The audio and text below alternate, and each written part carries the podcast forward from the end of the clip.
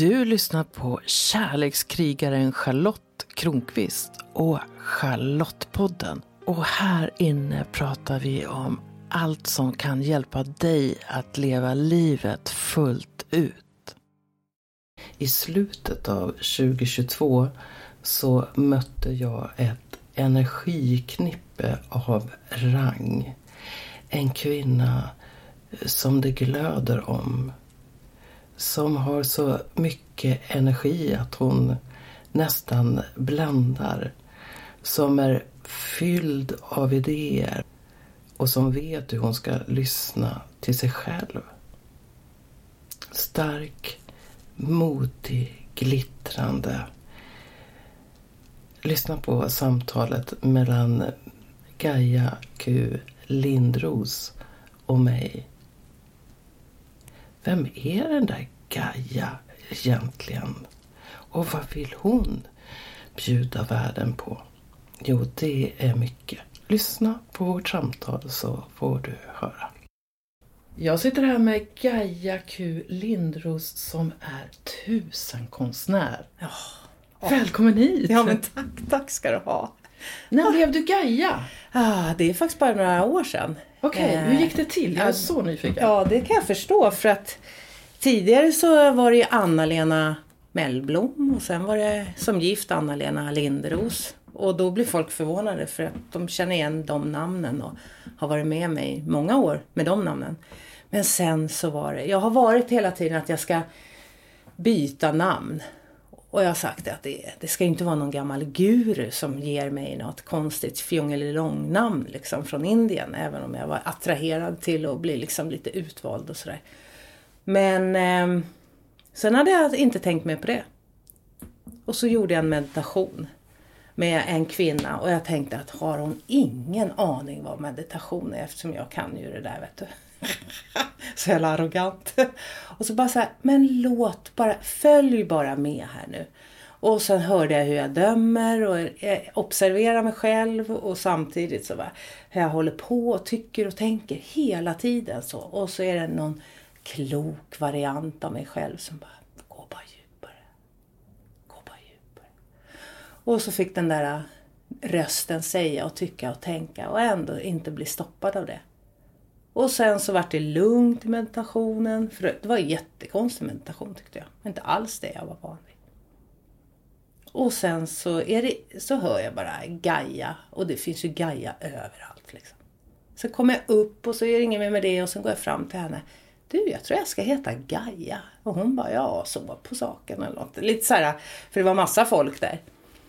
Och jag bara, ja, jag ska sova på saken. Vaknar eh, 06.57. Bara, jag ska heta Gaia. Och varför jag vet att det är 06.57 det är för att på Skatteverket, det öppnar klockan sju.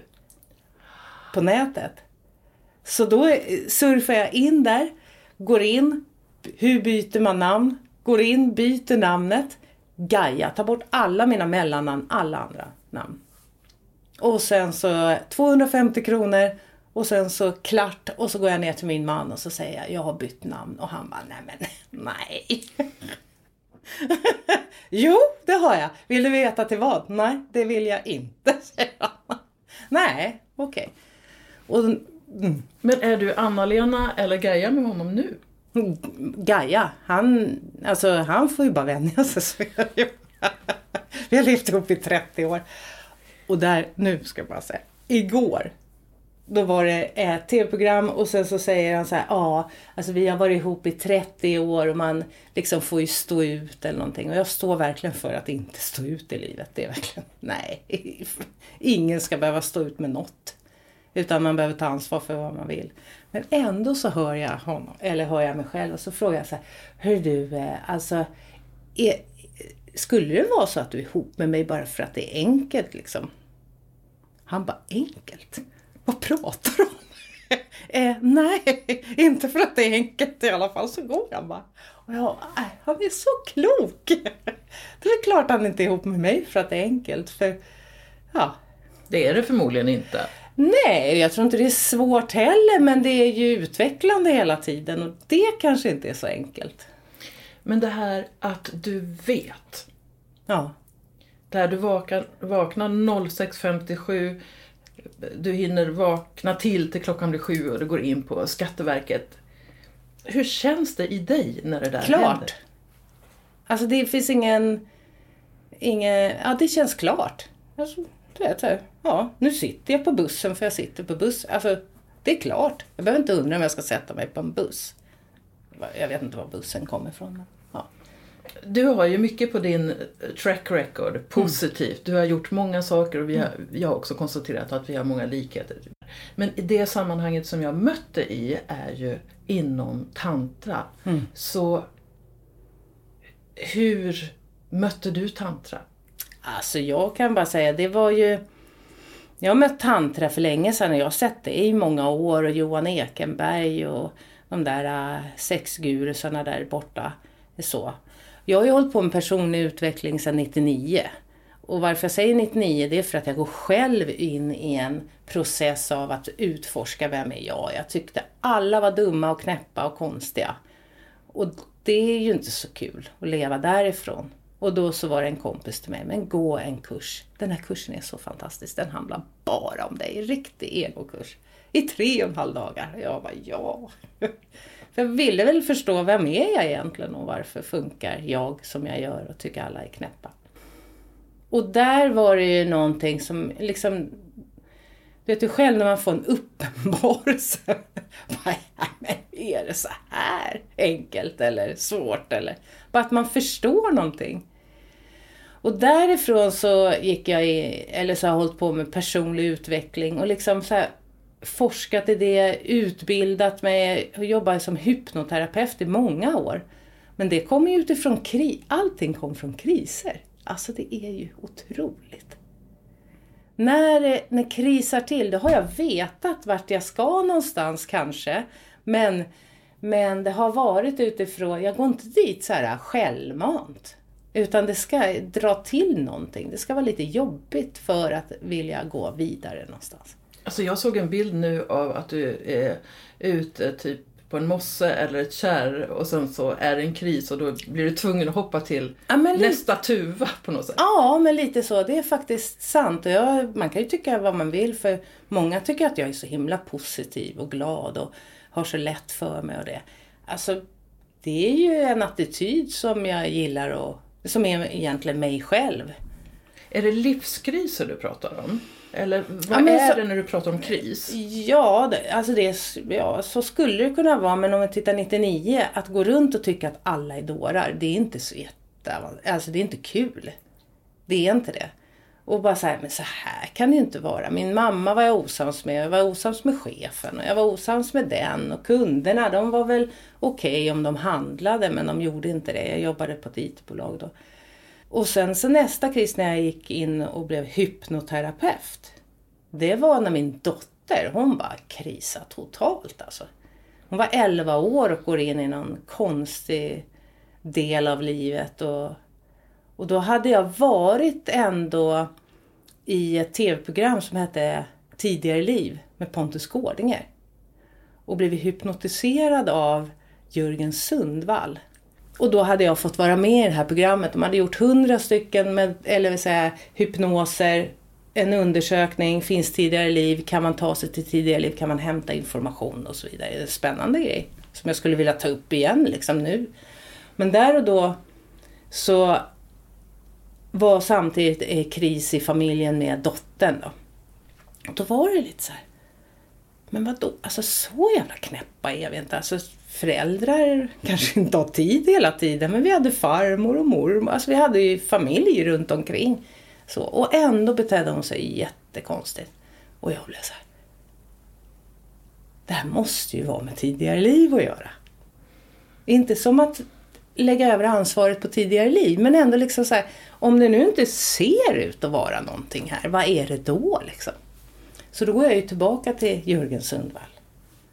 Och sen så blev det så här, jag ska gå, jag, jag måste fatta det här. Så då gick jag hypnoterapiutbildningen där. Och det var ju otroligt spännande, för det var ju helt någonting, helt nytt och helt annan värld. Som jag kanske inte riktigt eh, kan... Eh, alltså det är ju en undersökningsvärld. Och det här med tidigare liv, det är inte riktigt vad jag står för längre. Jag har ju skrivit böcker om det, och, både på svenska och engelska. Men, men lite som att är det terapi, då gör man ju avslut och är klar där. Men de flesta vill ju ha någonting att hålla fast vid. Så nu blev de ju fast med att, ja du ser, jag var ju häxa eller jag var utnyttjad sexuellt som kvinna för 3000 år sedan och nu måste jag ju leva på det och så vidare. Och det där jag tog mig till att, vänta, varför fastnar människor på det där sättet? Varför vill man hålla fast i något gammalt? Och då kommer jag ju till nästa, hur funkar det där? Då? Varför vill jag hålla fast i en historia? Och om jag nu vill hålla fast i en historia, vad är det för historia jag kan hålla fast vid om jag vill leva ett, liv, ett rikt liv? Och nu börjar vi närma oss där du hittar det som blir tantra så småningom. Precis, där börjar, och, och faktiskt långt innan det för att då är det, då ser jag Johan Ekenberg, då har ju han kurser som är sex motorvägen till Gud. Och eftersom jag då har min man och likadant med Lorenzo är inne på att bli sexterapeut. Och bara så här. För det, det, är ju ändå någonting i den där energin som liksom jag har fattat och känner att det är någonting som är där. Men jag kunde liksom, det var ingen som kunde förklara riktigt på ett sätt som gjorde att jag vågade kliva in i den linjen. Så jag skickade in massvis med kompisar. Så, ut här på föreläsningar och här går ni kurs och det som var sexuellt frustrerade i sina relationer och det. Så jag skickade dem till er och alla liksom som stod där ute då. Och sen så eh, visste jag liksom att det, fan, de är kåta och glada och tacksamma och det glittrar i ögonen. Något är det ju liksom. Och bara, men jag är så glad för dig. Och då hade ju en då blivit så frisläppt sexuellt så att han knullade runt där och tyckte att livet var fantastiskt och, och sådär. Och jag sa det, ja det kan ju vara fantastiskt men det är ju liksom inte, alltså jag kan inte göra det hur fantastiskt det än är. Liksom. Jag ska inte behöva skilja mig för att det här ska funka. Men sen så kom jag i kontakt med tantran utifrån att jag kunde sätta mig ner typ som med dig eller med Johan och så bara, vad är tantra egentligen? Och då såg jag att det är just de här hjärnspökena som håller oss tillbaka från att kunna Alltså det spelar ju ingen roll vad det är, utan det är ju någonting alltid som håller en ifrån någonting som man kanske är passionerad eller nyfiken eller eh, liksom attraherad av på något sätt. Och det är ju det som tantra liksom i flera tusen år har ju haft sina fina tempel där med sexuella eh, mönster och bara för att liksom skrämma dem som inte är redo liksom. Och jag blir så här, shit alltså, jag har antagligen inte bara varit redo för att ta den biten i mitt liv så att det blir värdigt. För jag har hela tiden så här, låt mig bara få det värdigt i livet liksom så att det inte Alltså man kan ju kaosa till livet ganska rejält om man nu vill. Och i synnerhet i den här branschen. Om man inte har några, några som håller en liksom, vad är det jag vill egentligen? Så kan man ju liksom rufsa runt och ställa till det både för sig själv och andra. Vilket vi ser, och det är ju vilken bransch som helst egentligen. Så att jag liksom vill mm, kunna stå för någon ah, det låter ju löjligt för en del skulle säga att jag inte är ett dugg värdig liksom, Men det är det. Det finns ett, en respekt för mig själv och för andra att inte ställa till det allt för illa. Så att man har så mycket att städa om man nu... Ja. Jag får så många associationer när jag lyssnar på dig och det finns så många saker. Jag började min inre resa ungefär 1999. Och min ingångsfråga var, vem är jag? Mm. För jag kom på att jag hade spe, försökt spela någon som andra kunde tycka om fram till dess. Mm. Och, och, det gjorde ju att jag blev som distanserad och jag kände mig osedd och, och frustrerad. Så jag behövde ju skilja mig eh, då. Mm. Men det är ju olika liksom, hur det funkar. Och så kom jag att tänka på det här med när, när människor vill ha typ ett trauma att hålla sig i. Mm. Jag kommer ihåg jag läste Karen Miss, eller Majs bok Andens anatomi. Eh, och så beskriver hon hur någon kommer fram till henne och säger Hej, jag är incestoffer. Och då så frågar hon så här, men vad heter du? Så du erkänner inte att jag är ett incestoffer? Mm. mm. Jo, men jag är intresserad av vad du heter. Jag heter Caroline, vad heter du? Och då kom hon på att det finns människor som liksom investerar i sitt trauma. Den här kvinnan ville vara incestoffer för hon blev någonting med det och kanske var med i självhjälpsgrupper kring det. Och på samma sätt så tänker jag att man kan haka sig fast med, ja men jag var en häxa för 3000 år sedan och nu där, där, där, där.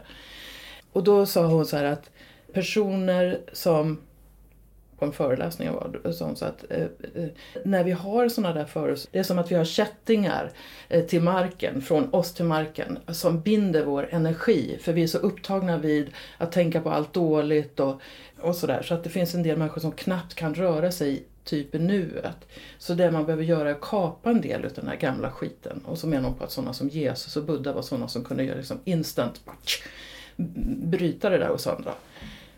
Så på ett sätt så kan jag tycka också att tantra är ett sätt att komma till nu och mm. acceptera nuet som det är. När jag förstod att det inte handlade om att ligga runt för att bli helad. Eftersom det var inte liksom, ja det var fint att få ligga runt men, men samtidigt, nej men det är inte den vägen som jag just här och då och nu tror på då, eller vill, vågade gå in i.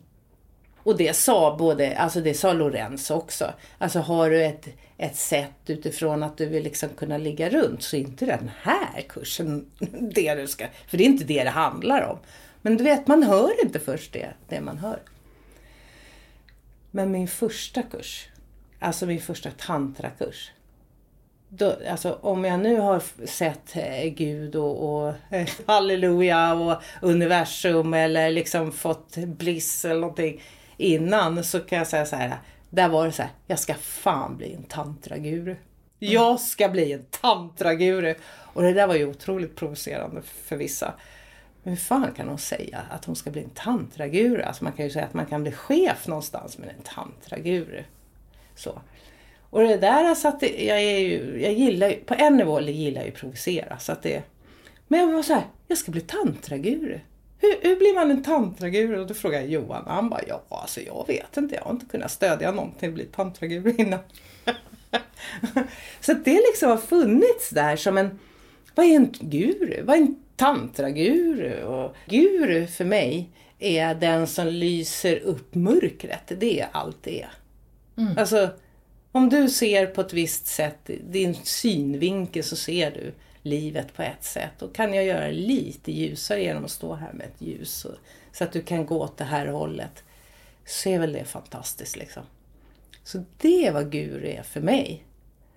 Och det där äh, kan, äh, vi har ju gurusar hela tiden liksom. Du är min guru, blomman kan vara min guru, alltså vägvisning liksom. Mitt hjärta är min del och så. Och jag tänker på den där idén när man pratar om upplysning så kan man ju också se det som att en person som lyser upp lite runt samma. Och då blir det inte så provocerande eh, begrepp heller. Eller hur? För, det jag har svårt för det är när någon, oftast man, säger jag är bäst på det här och nu ska ni göra som jag eh, tycker, jag har alla svaren, jag är en guru. Det har jag väldigt svårt för. Men om det är någon som säger nu är det upplyst här runt. Här får du en möjlig väg. Det här, här är lite ljus framåt där. Om du går bara åt det hållet så titta vad, vad händer där. Och det där gillar jag. Jag tycker eh, tantra är otroligt ödmjukt. Alltså så, tantra är så snällt. Alltså, jag, jag tycker att jag har blivit väldigt snäll. Hur var, du, hur var du förut? Nej, men jag, jag var alltid en schysst person men jag, snäll är ju nästan lite töntigt liksom. Det är lite töntigt med snälla människor. Nej! Alltså, wow! Jag har liksom inte kunnat fånga snäll, för det är bara mesproppar som är snälla och bara... Ja, ja... Nej, det är inte snäll. Nej men precis, jag skrev häromdagen på Facebook, om du kan välja mellan att ha rätt och vara snäll så kan du välja att vara snäll. Ja, det har inte jag sett, men nej, så, eller kanske jag har. Wayne Dyers citat. Ja. Vad är det snälla menar du med tantra? Så att du det... berättar för någon som inte har varit inne i... Ja, det är, bra. det är en bra fråga för jag har inte tänkt på det på det sättet. Min upplevelse är att jag blir lugnare, mycket snällare med mig själv. Det är nog faktiskt det det handlar om. Inte så hård, utan snarare, alltså jag älskar min mitt tempel. Det här urskiljningen av att som jag gillar i tantran och alla kanske inte använder det ordet men här, kroppen. Kroppen är mitt tem eller, alltså är ett tempel. Och att börja hedra kroppen. Och börja liksom ta hand om kroppen som att det är ett heligt tempel. Ja, ah, du vet jag får ju rys när jag bara pratar om det. Mm. Oh, de flesta av oss allihopa har väl slagit på våra kroppar och försökt att fixa och dona massvis med ideal och, och, och hållit på utifrån att man behöver passa in. Men om jag redan kan ta hand om ett tempel på ett fint vackert sätt. Strunt samma, nu märker jag att jag eh, seglar iväg. Så om, om kroppen är mitt tempel så är ju frågan så här, vems tempel är det då? Ja, inom tantran så säger man ju att det är själens tempel. Och själen vill ha rent och fint i sitt tempel. Och vad är det då? Ja, rena tankar, alltså eh, sköna tankar så att det liksom är lite lugnt och fint i hans tempel. Och, och så vill han städat också. Istället för att det är massa traumer och så, så gör man frigörande andning och så blir det liksom, liksom dammsugat och skurat. Och, och gå djupare in i templet. Och sen så också med andlighet. Vad är det som står i vägen? Ja, det är mina tankar kanske. Eller när man har liksom en, är i kontakt med en annan person. Ja, vad är det som står i vägen mellan dig och mig? Ja, det är ju oftast tankar om någonting och åsikter. Ja, men själen vill ju ha rent där. Så, så att hela tiden har det blivit liksom så här, nej men det är klart att själen ska ha det bra i mitt tempel. Och i det så har jag blivit väldigt, alltså jag är supersnäll mot mig själv. Mm. Och som, eller vad det nu än är. Så, så att själen ska kunna få utveckla sig här på den här jorden nu, om vi nu har det här. Och då kommer man till nästa nivå. Men vad är ett tempel? Ja, för fan, det är ju som en rymdraket. Liksom. nu ska vi ju lära oss att trycka på rätt knappar. Om jag trycker på de där två knapparna, vad händer då? Och vad är det här? Alltså själen liksom har fått något härligt eh, rymdskepp att ta hand om. Om det nu är så rent och inte tänks så dumma tankar och eh, du och jag är emellan, liksom så här, vi har inte så här jättemycket, det är ganska lätt att kanske komma liksom nära och sådär. Vad är möjligt där och då?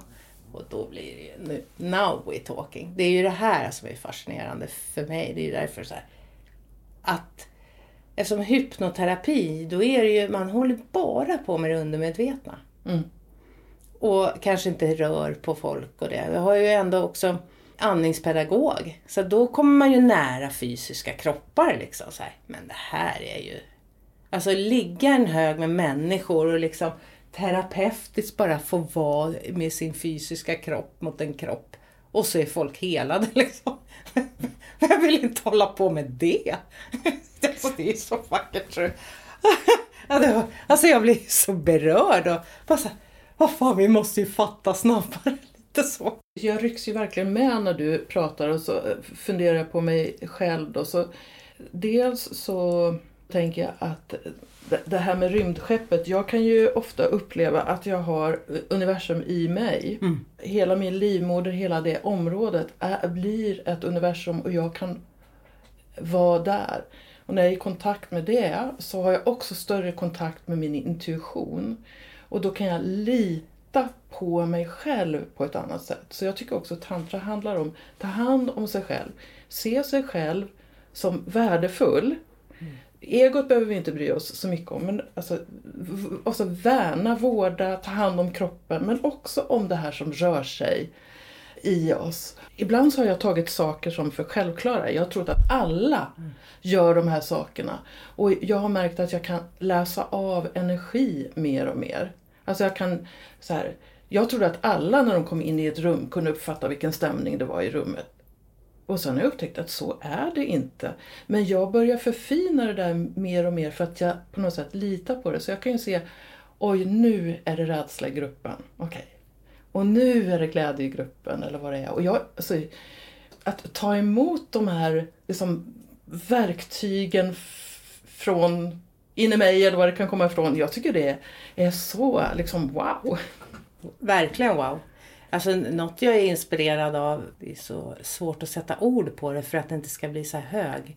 Alltså så här är det, för det är verkligen inte det jag är ute efter. Men samtidigt när det känns att här, det här är sant för mig. så får det ju vara det precis där och då i alla fall och nu. Men alltså det är ju, tantra för mig det är ju en inre ingenjörskonst. Alltså jäklar. Har inte jag varit, har inte jag varit utbildad ingenjör innan? Och jag tror nog ingenjör är väldigt litet jämfört med det där. Men liksom, wow! Helt plötsligt så blir det intressant att känna saker. Åsikter blir också helt plötsligt intressant. Så länge jag inte gör en grej av varje åsikt eller varje känsla. För då är det energi. Och så helt plötsligt så ser jag att det är energi och så är det energi. Och så okej, okay, om jag nu tar den och den och så lägger jag det i mitt universum. För jag håller verkligen med dig där att vi är ett, alltså universum, mikro och makro. Så det som är där ute finns precis här inne. Så jag behöver faktiskt inte gå ut och leta där ute. Utan det är bara att gå inåt. Och det där gillar jag också. För då blir det ju enkelt. Jag behöver bara hålla på med mig själv. då blir det ego igen liksom. Nej men det här inne finns ju allting. Och då ta, då blir det ju som ett liksom, jag håller ju på med, med Anders Wallin till exempel. Hypnotisör, ja, bland annat. Ja, och jobbar och, och tränar folk i NLP och liksom ändrar om hjärnans eh, gamla mönster till saker som funkar och så vidare. Och vi har ju bland annat en utbildning som är, handlar om tantra, ritualer och magi. Men alltså, att vi har kopplat ihop oss, det är nästan så här, man förstår inte riktigt hur det gick till, men det är ju fantastiskt. För det handlar bara om energi. Att bli medveten om olika energier och rikta de energierna i egentligen i en ritual. Och då blir det ju ett ordnat sammanhang där man är fokuserad till att göra ett visst sätt för att få uppnå ett visst resultat. Och sen så i eh, magin, ja det är att rikta sin energi åt in i evigheten eller så. I en skapelse. Jag menar det här håller ju alla på med i tantra som kan det här länge. Alltså sen flera tusen år liksom.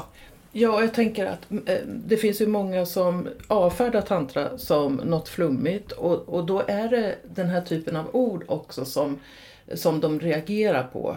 Ja. Eh, men som för mig då är sanna, upp, jag upplever de här sakerna. Jag, jag, kan inte säga att det här inte finns för jag upplever det själv. Och jag har blivit mycket mer ödmjuk med andras mm. eh, upplevelser också. Då kan jag säga, jag har inte varit med om det, men jag, som, du har, har det, det är helt okej. Ja.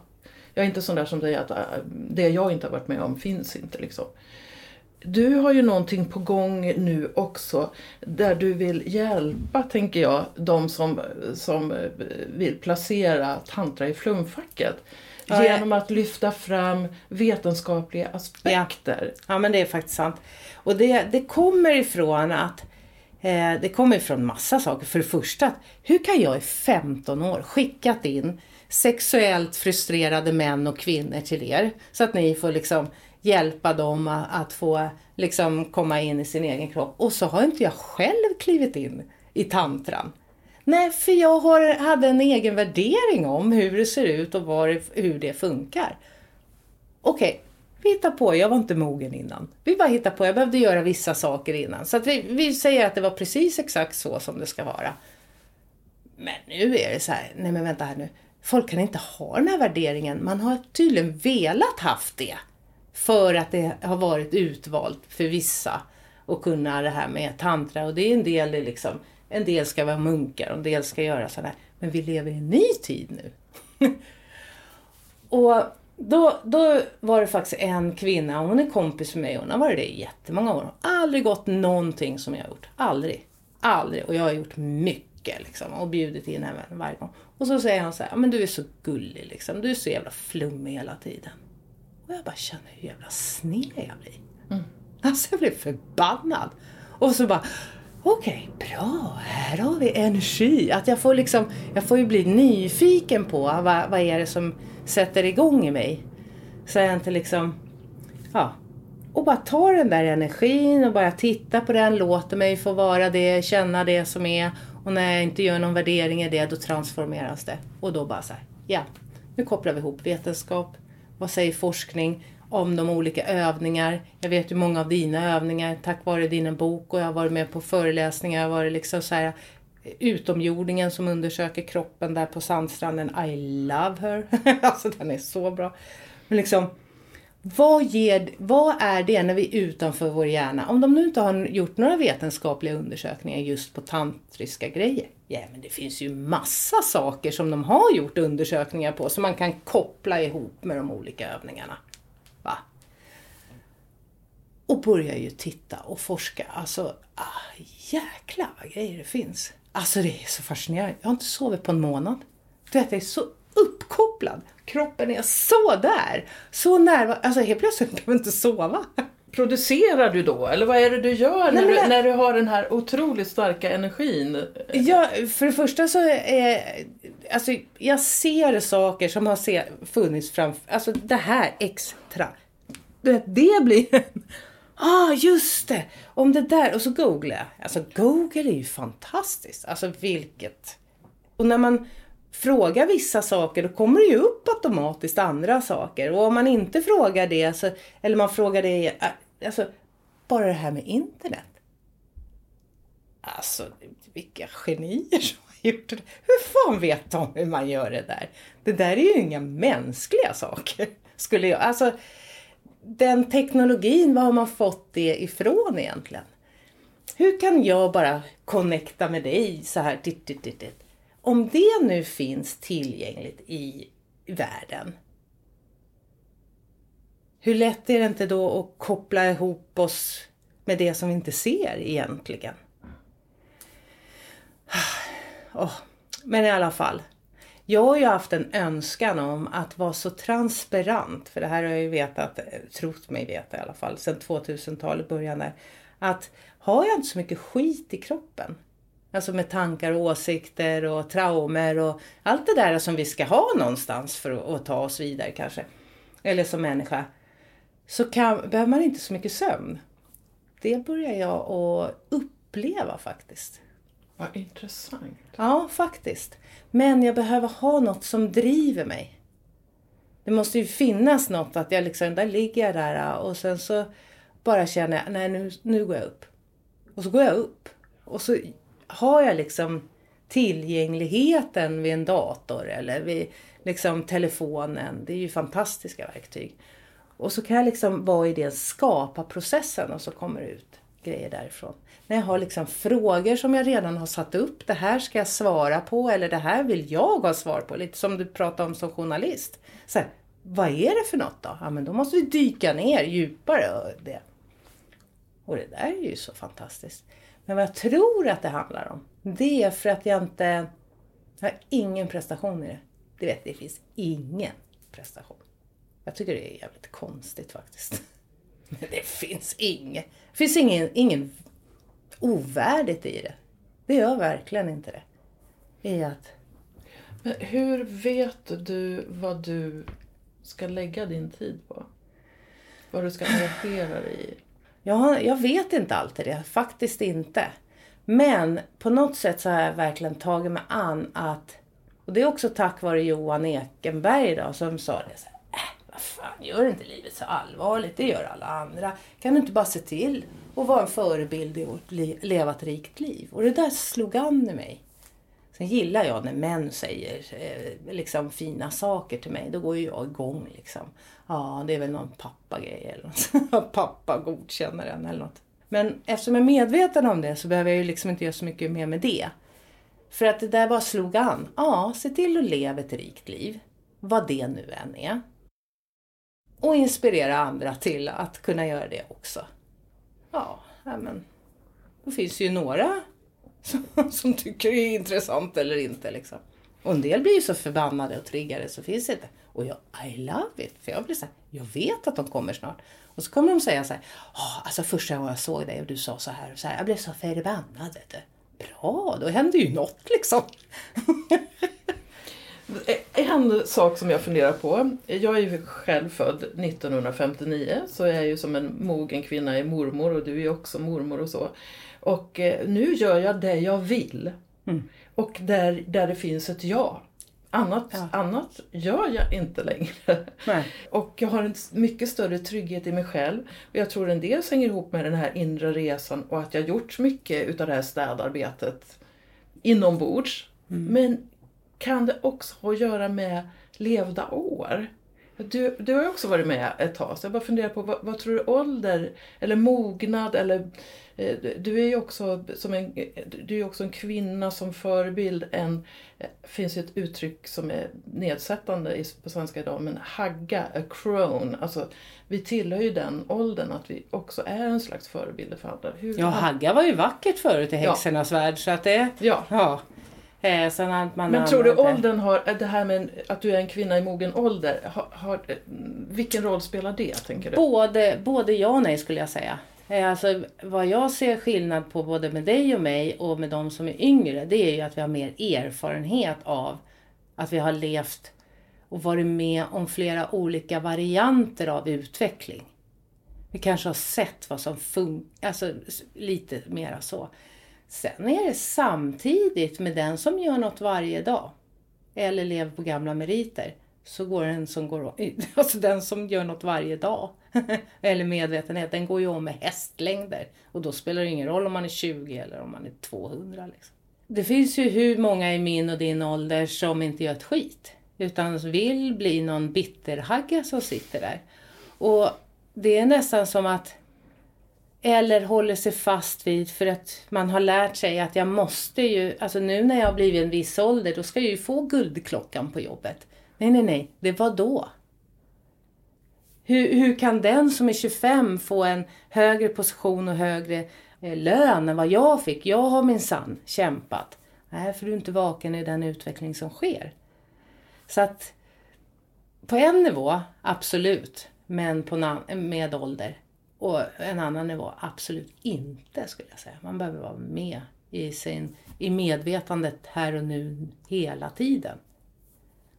Och som du, för mig, så är, du är ju fan yngre än de flesta liksom.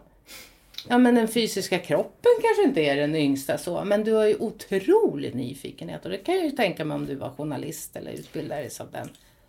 Jag brukar säga att, eh, att jag är yngre än alla mina barn. Ja men det, alltså för det finns en väldigt ungdomlig attityd i dig som en nyfikenhet och icke dömande.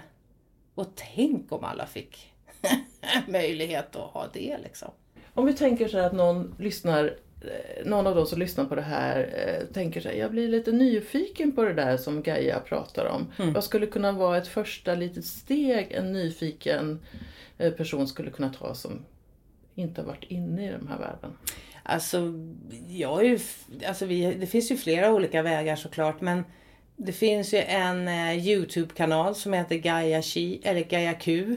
Jag har bytt namn nu för nu ska man göra det på Youtube. Där finns massvis med olika meditationer och liksom prova på eh, medvetet eh, leda sin meditation och bara få uppleva någonting. Hur är det att stanna av med skallen lite? Hur är det att känna in kroppen? Hur är det att observera en tanke utan att säga vad den betyder? Så det finns ju gratis och finns jättemycket. Och det finns ju på nätet överlag. Sen är det ju så här, och sen kan man ju lyssna på folk som, som så här, vad är tantra? Och sen så har man, behöver man inte söka så mycket utan man kan bara lyssna. En del behöver prova först. Och en del behöver faktiskt läsa först. Och jag, jag har alltid varit så här, ja, men man kan inte läsa till sig något. Fast ibland behöver hjärnan förstå för att bli lite lugn liksom. Ja men lyssna och läs lite då. Men sen är det väl prova. Olika i lugn takt och, och på ett fint sätt. Och det finns ju väldigt fint, alltså vad är meditation eller vad är tantrameditation? Det är ju liksom, behöver ju inte ens ta på någon. En del säger så här, nej för helvete, jag ska inte hålla på med de här sakerna för att jag behöver ta på folks kroppar. Absolut inte. Eh, Det är nog många idéer kring, Ja. kring tantra. Ja. Så, eh, men kittlar i alla fall någonting eller att man känner sig lite upprörd eller att det liksom finns någon vibb så. Så är det väl bara följ vibben och, och se vad du är nyfiken på. Och det finns ju faktiskt väldigt duktiga människor idag. Här i Sverige också. Eftersom det här vänder sig ju egentligen bara till de som kan svenska. Mm. Det är väldigt mycket på engelska också. Det kan också vara lite svårt i en värld av personlig utveckling för man kanske inte har hållit på med de orden tidigare. Så finns det ju jättefina saker på svenska. Så var nyfiken, var lekfull eh, och så kanske du möter mig eller Gaia vid något tillfälle. Tack! Ja, tack! tack! Visst blir du inspirerad av Gaia Q Lindros? Det var som att jag kände energin bubbla i hela mig efter vårt eh, samtal. Och just nu när det här sänds så befinner hon sig i Indonesien tillsammans med ett gäng andra tantriker. Och jag kan tänka mig att de njuter av livet på alla möjliga sätt där. Men när hon väl är hemma så kommer hon säkert att öppna till exempel sitt tempel för tantra igen. Det ska bli spännande att se vilka Gaias nästa steg är.